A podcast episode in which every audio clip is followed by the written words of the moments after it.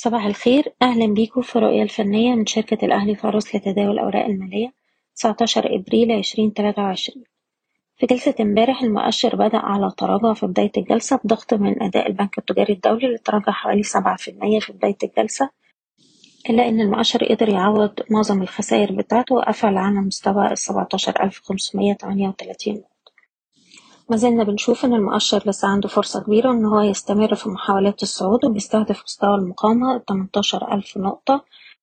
اللي بتأكيد اختراقه هيفتح لنا الطريق لمستوى المقاومة الرئيسي عند 18400 نقطة.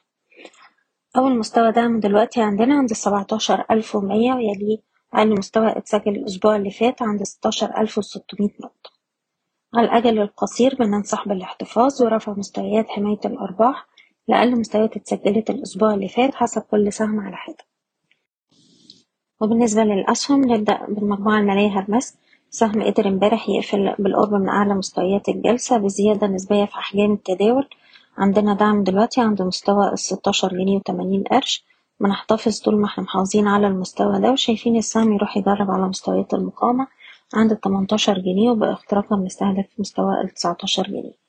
أقرب دعم لجلسة اليوم هيكون حوالين السبعتاشر جنيه وأربعين قرش.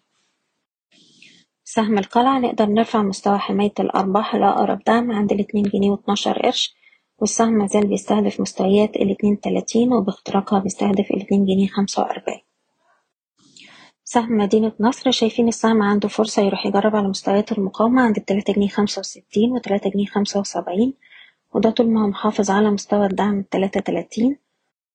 أقرب دعم جلسة اليوم هيكون حوالين التلاتة جنيه تمانية وأربعين. أوراسكوم Construction بنحتفظ طول ما إحنا فوق مستوى الخمسة وتسعين جنيه والسهم بيستهدف مستويات المية وتلاتة والمية وسبعة وأقرب دعم لجلسة اليوم هيكون حوالين التمانية وتسعين جنيه. وأخيرا سهم إبكو للأدوية السهم قدر امبارح يخترق مستوى مقاومته الأربعة وتلاتين جنيه وتمانين قرش بأحجام تداول مرتفعة نسبيا وشايفين إن عنده فرصة يستهدف مستوى الستة وتلاتين جنيه نقدر نرفع حماية الأرباح. لأقل مستوى اتسجل في جلسة امبارح عند الأربعة وتلاتين ونص.